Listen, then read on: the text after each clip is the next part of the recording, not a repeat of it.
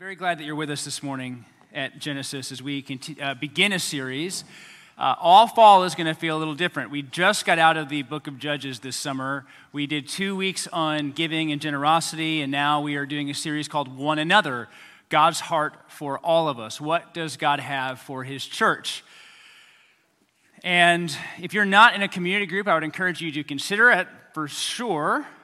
Um, we have opportunities around and how we four groups. You can go to the community group wall at the end of the service. And if you haven't bought your curriculum yet, you can. We have two available copies of that. And if we fill it up, I will buy more. So most people have gotten their curriculum for the study. And we will kind of march on along. So there are two left. You can order that in the Church Center app. But what we're doing all fall, just so you know, and I'll say this a lot, and you'll be like, Hans, this sounds like a broken record we are preaching these ideas, but what we're going to do is take usually the passage that the main idea is on and kind of broaden out so we understand where that passage is coming from. And you're going to be in your groups throughout the week. I think we have groups on Sundays and Tuesdays, maybe Sunday, Monday, Tuesday, but um, our groups throughout the week will be discussing those using the, the curriculum that is all about our emphasis on care and how, how, how do we do this. Now, I'll start by talking about my first small group experience in Baton Rouge. My one in Dallas was different, it was good uh, my one in Baton Rouge, where you kind of get into a new town and you're, you know, you're expecting your first child, and you're a pastor on staff, so you, you got to lead one, at least when you first get there, which was always kind of my rule. So came here, did the same thing for a run. But I'm thinking of those relationships. And we were together 12 to 18 months, maybe a hair longer. Uh, but one family were newlyweds, and in veterinarians, veterinary school, LSU has a good vet school, a good vet hospital. And so they were doing that. I followed up with them. Courtney's followed up with them recently. They've adopted, I don't know, a whole passel of children. They're both practicing vets in Lafayette, Louisiana. And just in the past couple of months, some other dear friends we have from the same church realized they go to church in Lafayette with this family. And so it's like, you know, the six degrees of Kevin Bacon, but just with the Googer family um, is what that is. So, very cool to have people from different seasons of my life at the same church, now at a different church together. And they're like, Yeah, we had dinner. They were great. I was like, I know they're great. They're awesome. One family, a vet and a physician. Like, they just both wanted to, like, well, I'll take care of people and you take care of the animals. That's what they did. And the physician takes a, a time doing ministry and medical care amongst uh, poor places in the States. I think that's, that, that's his heart, and that was his heart when I met him 14 years ago. He's in his, his wife's heart still, It's just care for people who don't have good access to medical care. Uh, one family was on Campus Crusade staff, and they still are. They've kind of moved around since then. One family was a young believer and his wife, who was an occupational therapist. We still keep in touch. I still pray for this guy quite regularly. We talk about all kinds of stuff. He's also, when I talk about my horticulture guy, he's my horticulturist, culturalist, where I go, hey, my grass is dying. What do I do? And he's just like, let it die. So he's really helpful. Um, it was cool because he had a Catholic background and, and we were doing baptisms one Sunday, and he, he, he, didn't, he no longer wanted to identify himself as, as his Catholic baptismal regeneration guy. And so he actually chose to be baptized uh, as a believer. He wanted to take that step and identify in that way. But he told nobody but his wife. So when it came time to prepare for the baptism, he like brings his stuff and sneaks out. His whole small group, which he was now, he and his wife are now leading one, were all there. And they're like, what? What just happened? Because he snuck away, and then, oh, there he is in front of everybody getting baptized, which is really cool. Now, you may just be thinking I'm hitting home runs, right? Like I know how to pick them, just like Jesus. And so, really like to have winners in my group. Uh, one family honestly didn't make it. There was an affair, and there was another family started from that family in the wrong kinds of ways. Uh, a lot of pain that happened in that, and a lot of attempted intervention and counseling, you know, a spouse to be like, no, you hold on to this marriage. Don't let it go. Honor Jesus in it. And you're just doing this and this and this, and like it just exhaustion wore them out. And so that was in my first 18 months. Um, ups and downs, highs and lows. And I don't really, I mean, we can always get nostalgic about maybe our first small group experience at our first church, or our first experience at it when we're in college, or our first experience when we moved somewhere. That is all pretty, you know, it's, it's really good. But what we're trying to do as a church family is go, well, God has this for everybody. Every local church, He has ways that He wants His people to live and to operate and to care and to serve. And we can't always recreate old relationships. Sometimes that's what we try to do. Is we try to go, well, man, I wish I could just harness that thing when none of us had children. And like we could go on vacations together and go to like, you know, my buddy who I baptized, his parents, we had family property in the bayou where you have to take a boat to get to it, if you know what I'm talking about. Like you have to pull, hey, park over here, we'll pull the boat up, and then you got to go take a boat another half a mile to get to whatever it is. Uh, you flush the toilet, and you're like, where's, where's this going? Um, and then you go fishing, and you go, oh. Uh, so, like, like, we had a great experience. Our life stage was different. At that time, we were the only ones who were expecting and then all the other kids start showing up. And so now I don't know how many kids exist from that. It feels like a million. If we all got back together in the same place, the house couldn't hold us, and we would probably have a very difficult time even trying to Jenga our schedule in such a way that we could get two or three free hours together. So we need a little bit of grace to recognize that life changes. Life changes for us, but one thing that is true is God has put, at least for this moment, right here, right now, you're all here. We're all here. And so, in whatever way God is building something at Genesis, in its current iteration, now you may not be a member, this may be your first Sunday, this may be your only Sunday. You're like, I'm out. What I want to say to you, and what I hope this whole series can do for us, is recognize that there is a, a significant amount of joy that exists for us when we simply commit to be all in with the body of believers. There is a joy that exists for us when we simply commit to be all in. And we're not all in with parameters where we go, yeah, well, you have to preach in this way, and the service has to be this long, and you have to sing these songs, and you have to offer these ministries, and if you don't offer those ministries, and all of these things that become our menu of expectations when we show up at a local church. And when we do that, we are essentially kind of opting ourselves out of meaningful fellowship because we already come in front loaded with how everything has to go. The problem is, if you come in front loaded with how everything has to go, when it inevitably changes because Patrick leaves. I mean, I was talking to Joey, uh, Joey at lunch this week, and he's like, "Yeah, we showed up and we committed to Genesis, and then the next week Patrick said he was leaving." I think Brad and Jen had a similar experience where it's like, "Man, we really, we really feel like this is our place." Cool.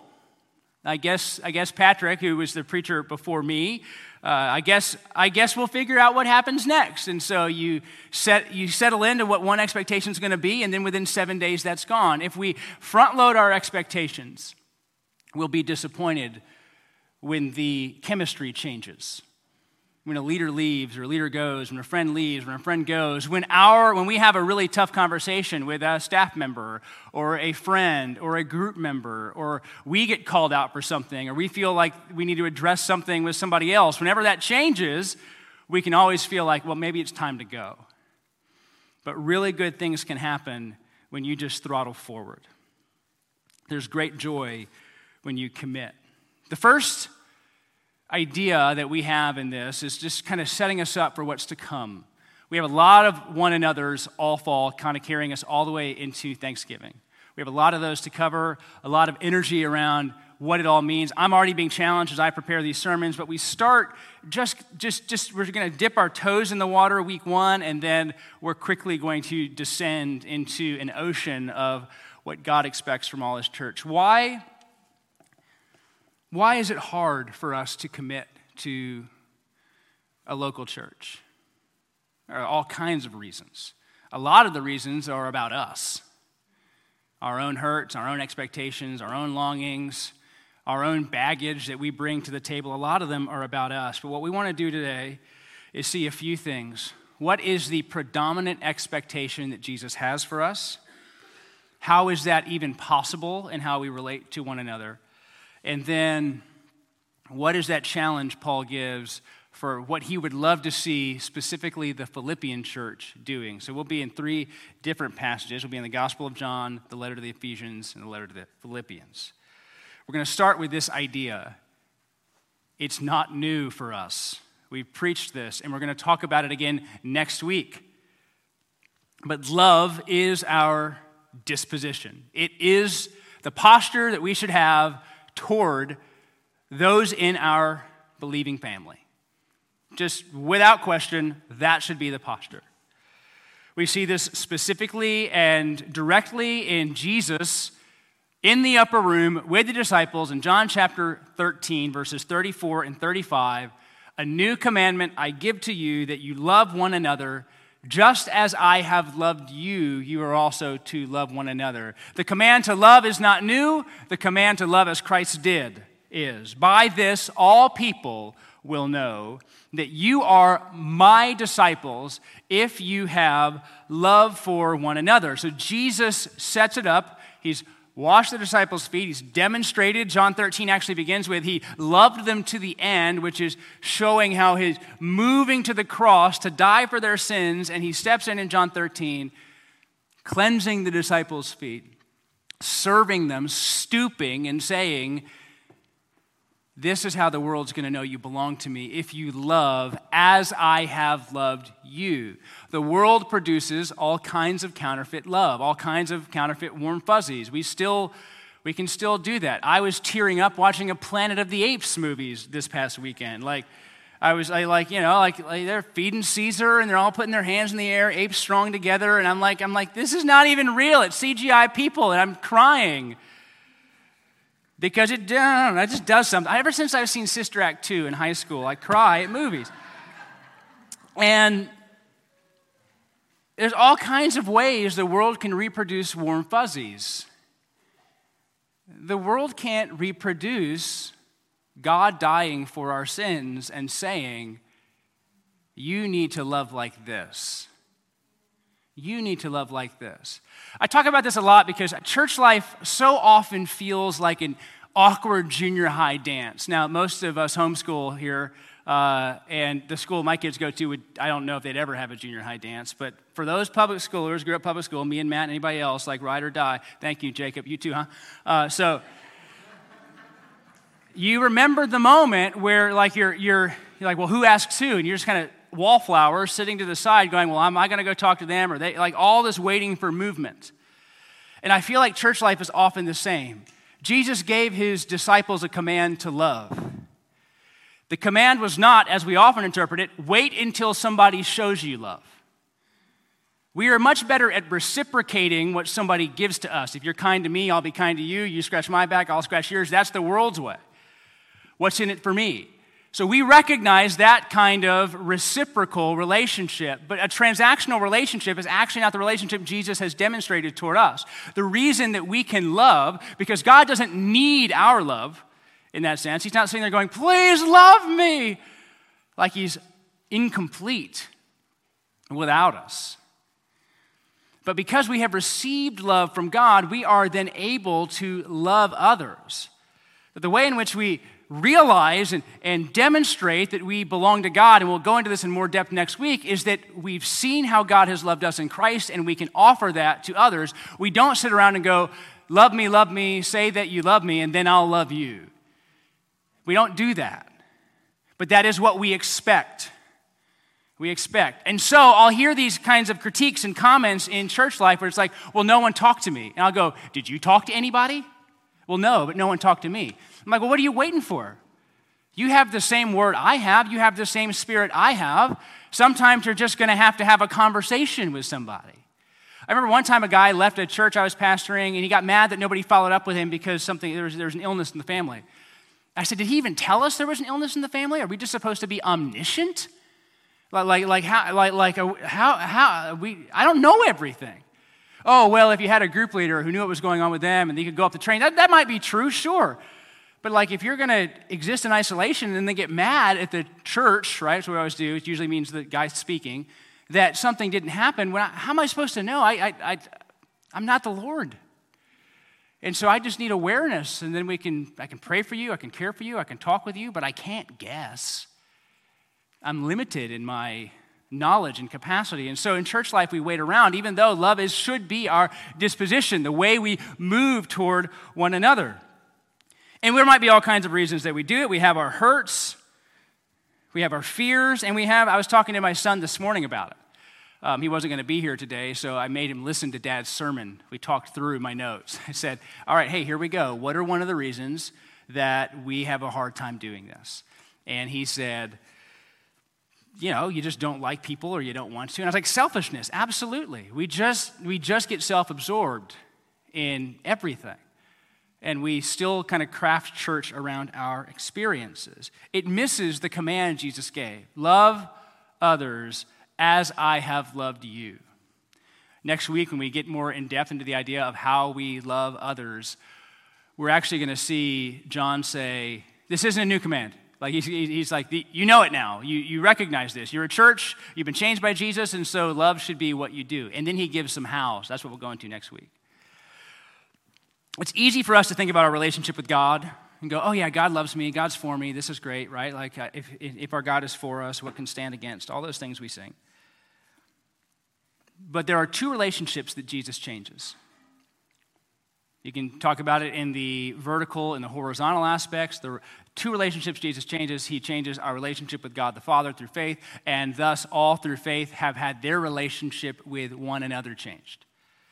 Two things happen at conversion in that regard. We are made right with God through the work of Jesus, and we are brought together.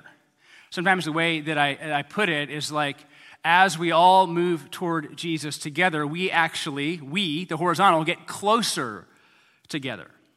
We don't go farther apart.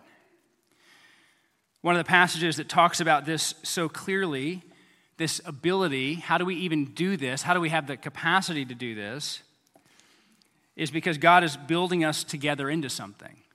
He's actually doing something through the horizontal relationships of all who have called on the name of the Lord Jesus. We read this in Ephesians chapter 2. There's a cool thing about Ephesians. This is just Ephesians trivia for you.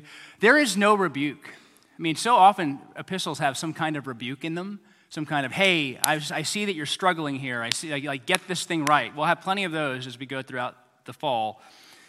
But there is no, no big rebuke to the Ephesians. Paul seemed to really love this church. He had a deep relationship with the leadership at the Ephesian church. He invested a lot of time in Ephesus. Acts chapter 20 is prayer for the Ephesian elders. He was committed to that place.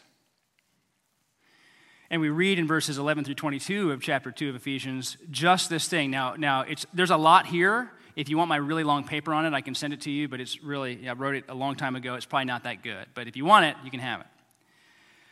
But listen to what he says. He's talking about Jewish and Gentile relationships.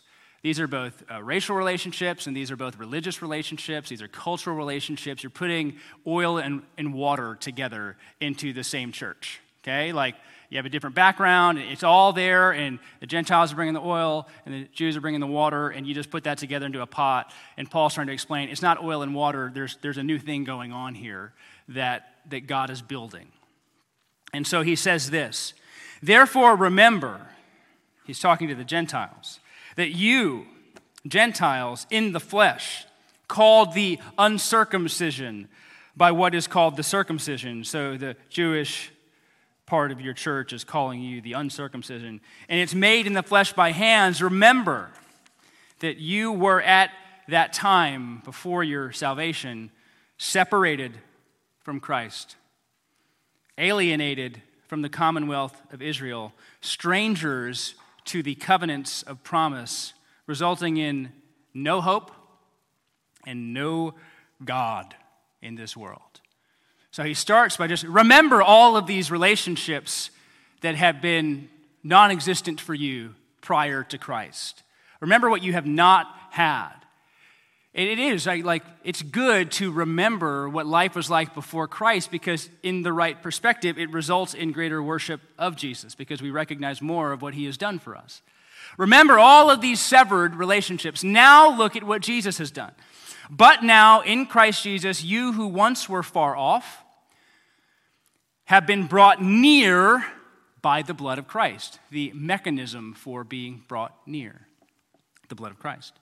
For he, Jesus himself, is our peace, who has made us both one, speaking now of Jews and Gentiles, made us both one, and has broken down in his flesh the dividing wall of hostility that would likely be the law of commandments expressed in ordinances, that he might create in himself one new man in place of the two, so making peace so Jesus, through his work, has broken down the dividing law, I would say by abolishing the law and making that not a requirement, not a dividing point anymore. If you remember Acts chapter 15 and the discussion they have at the Jerusalem Council, it's a great chapter to read where they're trying to debate do Gentiles need to get circumcised? And the end result is, you know what? No, we can't even follow. Like good Jews can't follow the law perfectly. How do we think they're going to be able to do it? Spirit comes through faith. Faith is what changes. We cannot put the law upon them with any kind of expectation that they would be able to follow it in any meaningful way. So, Paul is just again reiterating essentially that idea. Jesus has brought us together by abolishing the commandment. Now he is our peace. He has brought us together and might reconcile us both to God in one body through the cross, thereby killing the hostility. What did Jesus do? He came and preached peace to you who were far off, the Gentile, and he came and preached peace to you who are near, the Jew. For through him, Jesus, we both have access in one spirit to the Father. A nice little Trinitarian salvation line.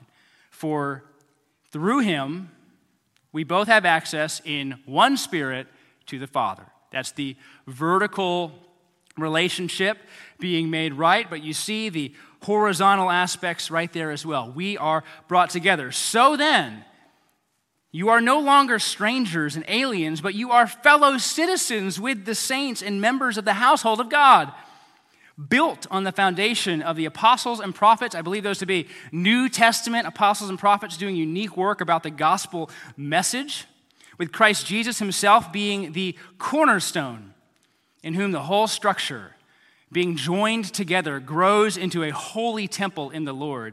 In him, you also are being built together into a dwelling place for God by the Spirit. Anybody here, not by show of hands, just by show of heart, anybody here struggle with ever feeling worthy to be used by God for anything? Where you just kind of go, oh, golly, I just, you don't know my stuff. You don't know my life. You don't know my struggles. You don't know my issues. You, you, just, you just don't know. And you know what? I don't. I don't know your stuff. You don't know mine. I'll confess to you a good bit if we get on a good relationship, but I'm still probably not going to go all the way there because I don't even know it. There are times, true story, there are times where perhaps I do something. Maybe I'm talking to Michael and I say something rude and I don't remember in the moment and I feel convicted by it. And then I get to the end of the day and I'm like, man, I'm still feeling bugged. I'm not really sure why anymore. I'll seriously just be like, you know what? When I wake up in the morning, I won't feel this way anymore. I'll be good. And so, like, because that's how dense I am at times about my own sin. I just go, well, whatever, whatever I feel bad about, I know I'm forgiven. And when I wake up in the morning, if God brings it to mind, great. And if not, I'll just keep on moving. Like, I don't even know the full capacity of my sin. I don't even know the full consequences of my sin. I don't even know all the issues that exist because of my sin, but I don't have to because I know what Jesus is doing and I know what he has done. That he has brought us together. That's a really hard thing because we all don't like each other. Like, we, like, you know, you see somebody who shows up and you're just like, Lord, please don't. I, I pray they're not members. I pray they can find another church where they don't have to be uh, with me. Don't tell me you've never thought that, where you go, that's going to be weird. You know, I'm not sure what we're going to do. I know you might be some holy rollers up in here, but in general, we have that part of our flesh that just goes, I kind of like what I like. I don't like adjustment. I like my circle, I like my pocket, and I like my people. And if you bring certain people in, it's going to be bad. I've sat at tables where one guy's comments in court resulted in the other guy's company not getting a big settlement. Same church, same people. Like, awkward, right? Awkward turtle. Like, that is, like, you, what do you do with that? We're sitting around the table trying to come to some kind of solution together. And very often, because of human hearts, it becomes so hard for us to see the Ephesians 2 reality that exists for us that we just go, that's too much, I'm out. I can't do it. Who wins there? Not us, not the Lord. It is so hard for us to be together. And I'm not saying there isn't some opportunity God might give for you to go serve in another place, another way, another time. Like, I'm not saying any of those things, but just so often, we're at the center of our church experience and not the Lord. And it becomes very hard to go, God is building something together through people He has changed that we actually have a part to play in this place being built up as a local expression of what Jesus is doing in the world. We have an opportunity together by His Spirit to be built up into something that God is orchestrating. God is orchestrating. I'm not orchestrating it. I don't sit in the back. I can't. I can't even get my kids to get up in time. I can't let alone hang with you and get you to do something. Like, I, God is orchestrating it.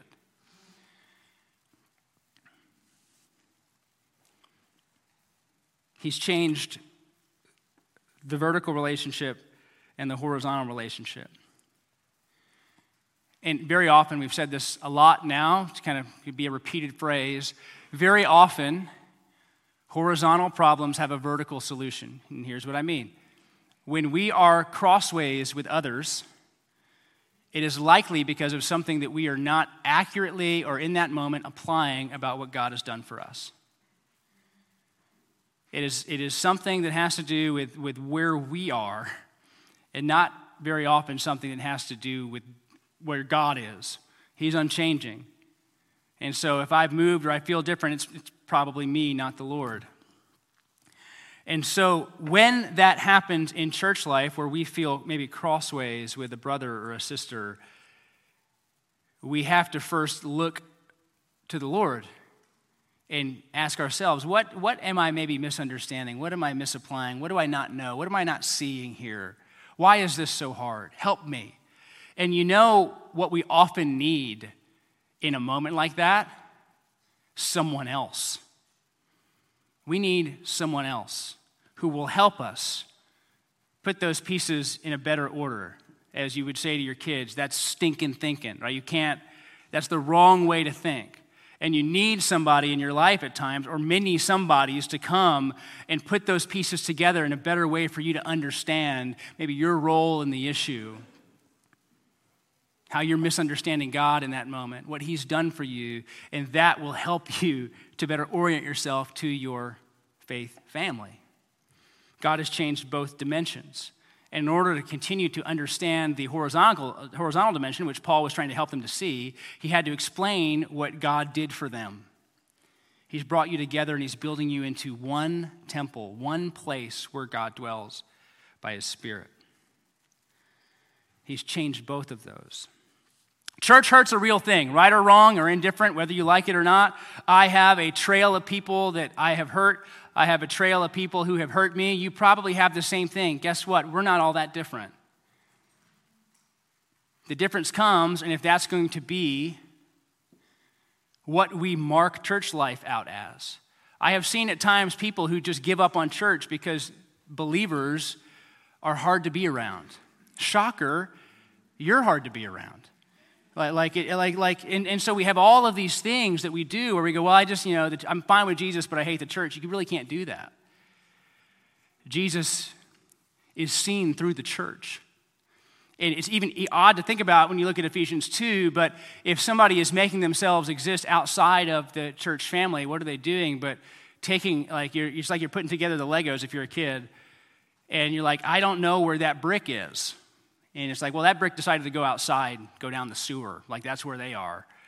We actually need to be together to be able to do and be built up like God wants us to be built up. Now, I still have great confidence. That, that's existed forever. My confidence in what Jesus is doing through his church. Even when we fail, even when we struggle, even when we, like all of those things. When we get offended and we don't deal with it the right way and we go sideways with it, I still have confidence in what God is building with His church because this is ultimately something God is bringing to its fullest fulfillment. That he's the one that's getting it to where it needs to go. And so I, you know, I, don't, I don't even have to say, like I said, joked uh, recently, like Jesus take the wheel. He already has it. Like he's not going to let us, he's not going to let us mess with it to the point that that church isn't getting where it needs to go. Because he's the sovereign, he's the authority, and he cares about it more than we do. But at the same time, we have a role. The command that Jesus gives is to love the capacity to even do that love comes through the Lord Jesus and making us right with God. And then from that, we can recognize that we are built together with one another. There is, though, as I said, that verse in the letter to the Philippians, another letter that is just great. I like Philippians because it seems like Paul gets lost halfway through and says finally twice. It's always nice. I love that the Spirit seemed to inspire Paul's forgetfulness. And so he's like, finally, brothers. And then he starts talking about all kinds of other stuff. You ever been talking to a friend and you go, Okay, so back to the first point. Where were we on that? And you're like, oh, I'm sorry, sorry. I, like, and you have to get back on. Like, it seems like that happens in Philippians, where he's just so enamored with talking to them that he goes down this road and has to get back on it. There are other reasons I like Philippians too, uh, but I love the letter to the Philippians. And one thing that the Apostle Paul says, and this is what you'll be looking at in your groups this week, is this language. He says, "Only let your manner of life." be your way in which you live. Be worthy of the gospel of Christ, so that whether I come and see you or am absent, I may hear of you that you're standing firm in one spirit, with one mind, serving side by side, striving side by side for the faith of the gospel and not frightened in anything by your opponents. This is a clear sign to them of their destruction, but of your salvation, and that from God. Now, why that passage? Why here and why now? Paul has this way in his writing, which is so parental, where he kind of says, Here's what I'd like you to be doing. But he also says, But I can't make you. And so he paints his heart for how he wants this church to act. He paints this heart for them and he says, Here's what I would love to see, so that whether I'm with you or not, I can have confidence that you're acting in a certain way, a manner that is worthy of the gospel of Christ. Let's go back to verse 27. Recognizing that God's word is for all of God's people. Let's go back here for a moment. And now let's, let's imagine us hearing this in Philippi. Okay? And like, so let's just, uh, time machine, we're now back in there. You have your business with people, you have your tensions, you have your issues. People aren't getting along, people are tired, people are hungry, people are hangry. All of those things are happening in the same room. And you maybe walked into the gathering frustrated about something your spouse said frustrated about something your kids did or didn't do, frustrated about the fact that it just didn't go according to plan, frustrated that something didn't happen right on the stage, frustrated that something didn't happen right in your life, frustrated about how Saturday went, whatever it is. I doubt we're all coming in here on like the highest of highs. So you're in this room together, and somebody stands up and they read this. Only let your manner of life be worthy of the gospel of Christ. I bet if you take 30 seconds, you can go, here are two ways that I know I have not been either rightly believing or rightly living recently.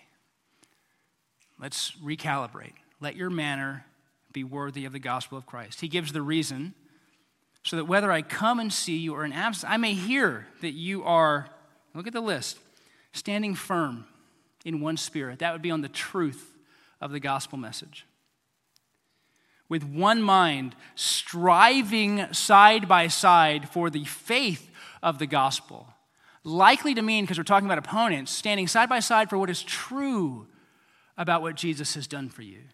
Not believing those who are coming in to try and change what you might believe, change how salvation could be found. Not believing those, but I could see that you're striving and contending.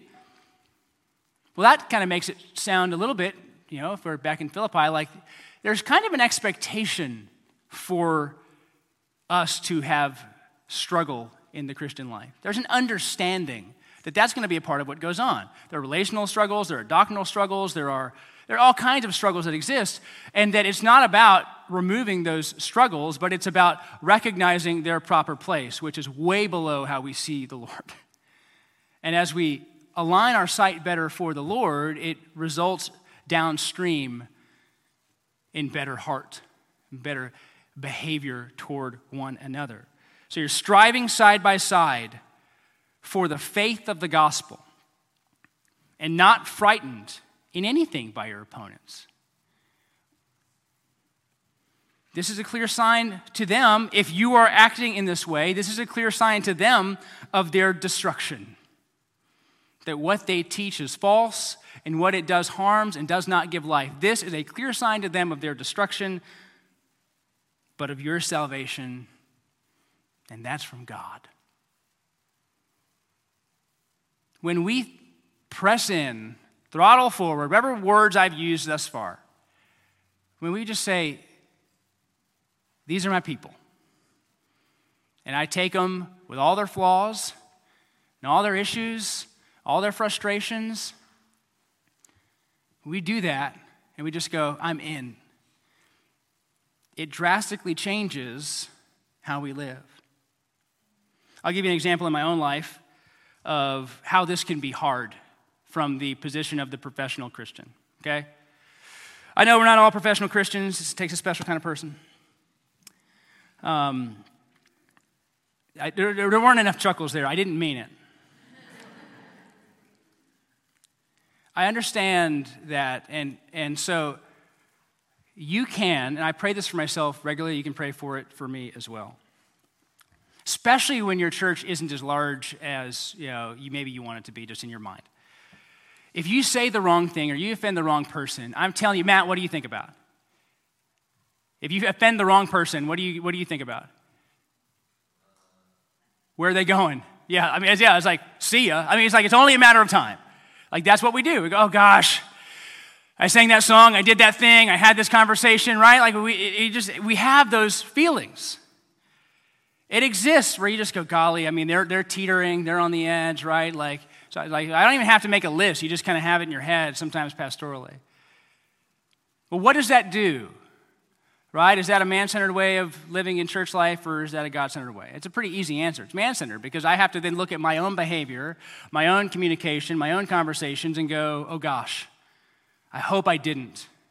I hope I didn't, whatever. I hope I didn't offend. I hope I didn't say. I hope I didn't step on any toes. I hope I didn't do that because we're going to lose people. If you lose the wrong people, you lose the budget. You lose the budget, you lose your job. You lose your job, you lose your house. You lose your house, you lose respect. You lose respect. All of those things that can exist within us. If I really step in, if I really say this, if I really do that, we have all of these barriers that can exist between us and just stepping in. The longer we are in churches, I don't know why this happens, but it's like the longer that we're in churches, the more precise our list can get. I really think it should be the opposite. Like the longer you're in churches, the less concerned you should have about these little qualms that we have together. But just go, man, I just want, like, I just want to do ministry. I'm in. But very often it becomes like, well, it needs to look like this, do like this, work like this, exist like this. And what do we forget? Let's go back. Let's think about our passages. We forget John 13. Love one another as I've loved you. And we twist it into love me so that I will love you. That's what it becomes. Love me so that I will love you. When we do that, you know who you're hurting? You know who I'm hurting when I do that? All of us. We're actually hurting everybody because we're opting ourselves out. So we take John 13 and we say, Love me and then I'll love you. We take Ephesians 2, which says, You used to be far, but you've been brought near. You've been made right with God, you've been made right with one another. And you go, Yeah, but some things are just too hard to overcome. Sorry, it's just how it is. I haven't found the passage just how it is yet in the New Testament in the instruction to the church. I've been looking because it'd be really, really helpful. But I haven't found it. And also, this this is the other thing. Think about our own culture. I mean, you can, you can throw a rock and find 15 churches in Spring, Texas. You've probably been to all of them. Like, if we just got together, go, where have you been? You know, where, where have you left? And uh, we just create a big list. We have to remember that these are written to congregations where there wasn't some kind of proliferation of church life where if you just got offended, you just go down the street to the church that had a little more precise of a doctrinal statement or a little more better way that they did communion or a better way that they sang and worshiped or they met at a better or more convenient time. Like those kinds of things that become our like alpha desires that's, that's not even in their brain. Like the church the church uh, that was the author of the hebrews was writing to was like how do we stop from dying? Like, like, like that was their thing. We kind of want to leave our faith because this whole dying thing isn't, hasn't been so good for us and we're like, man, it is warm in here. Like that's, that's like, like, you know, is the AC working? Like that's, that's like that, that's our thing. Like a church has to have good kids ministry, good AC, and good this. That's fine. We want to have working AC. It's there. We want to have good kids ministry. But when we start to make things way down here, way up there, we're already missing. We say, I'm going to divide up over smaller things and not remember the work that Jesus has done for me. And what happens when we don't strive side by side? When we don't come in. We create terms for one another that then result in whatever opponents to our faith that might exist, whatever opponents are there, having the last laugh in that regard. Paul ends the striving side by side by going, This is a clear sign to them, if you're living like this, of their destruction. It is like the proverbial sticks and stones may break my bones. Like it's, it's just like when we are together with the Lord, striving side by side, remembering the gospel, helping one another to walk in truth, which is what our group work will be doing all, all semester. Like when we are committed to these things together, nothing can come at us that will cause us harm. When we are wayward, everything sounds like a good idea. There is no view in the New Testament of the Christian life that does not include first person plural pronouns, second person plural, you all, us, we need to. It is the expectation of Scripture that we are together. It is the expectation that we are together. It isn't an add on. That we step in, that we participate, that we learn, that we grow, that we open up our hearts. Now, we're not going to have open share right here. You can have that in your groups. You know, I think I heard Zach laugh. I hear some, I don't know if I heard somebody laugh. Yeah, Zach, would you mind sharing that thing we talked about this week? Just, just right, right here in front of everybody. Uh, we didn't talk about anything this week. That's why it was safe. Um, had no conversation with Zach this week that would be embarrassing. Um, we aren't going to do that, but it's very hard for us to go, you know what, I'm actually going to trust these people with my heart because I'm going to assume they have my best intentions in mind. I'm going to assume that they want to work side by side with me. And, this is the hard part, when I'm burned, I'm not leaving. When it doesn't go as I thought, and I want to go, taking that back, forget you guys, I'm out. I'm actually going to stay. That's really hard. That's really hard. My favorite people when I pastored in Baton Rouge, not that you're not, not there yet, I just got to see it more because the church was 40 years old, were the people who had been through every pastor and been through every ministry decision, been through the things that they liked and the things that they didn't like, the structures they liked and the structures they didn't like, the whatever, the leadership that was good and the leadership that was bad. And I was on both sides of that. Hans, we're so glad you're here. Hans, we hate you. Like, I've been all those. But some of, the, some of the ones I have loved are honestly the ones whose funerals I've been doing or planning, who stuck it out for decades because it was their family. And they would see a leadership change and they'd still stick it out because it was their family. I got a lot of back then, like, why don't you offer altar calls? Our church was planted back then by a guy who was like Billy Graham's right hand man. So altar calls all day, every day and man, were they effective. I think in my life in ministry, I may have done that five times. And I would get the, why don't you, why don't you, why don't you? And it was never done rudely, but they just embraced me. They took me as a, at that time, a 20 something idiot pastor. Now I'm a 40 something idiot pastor. Um, but it's a little I now. They took me. I love that. I love to see the striving side by side that happens over time and what it forms and the humility that it brings about when you strive with people and go, we're in. Norm, you've done this well. I know I've seen you nodding some, but like you have been super effective at this in my mind because you were a part of faith. I think you're the last faith family here. And I remember talking to you about it, and you were like, you know what? This is the Lord's church. Like, I don't, I'm in, like, I'm here. And I'll do what I need to do, and I'll serve how I need to serve. Like, I, I, don't, I don't feel the right or the need because it's not happening maybe in some way that I want to just peace. I'm in. This is my place. If you got to hear his testimony at Easter on, during baptism, you got to hear some of that progression of what God has done in his life. And uh, it's just awesome. We miss out on so many things when we make the Christian life about us and we don't make it about the Lord. And then, hear me, secondarily, Lord here, then secondarily, I make it about you and how I can serve you, how I can care about you, how I can support you, how I can pray for you, how I can be engaged with you. I'm a distant last. The Lord, you, somewhere down the line, me. Because with God as our priority, He again changes us from the inside out and transforms us in how we live.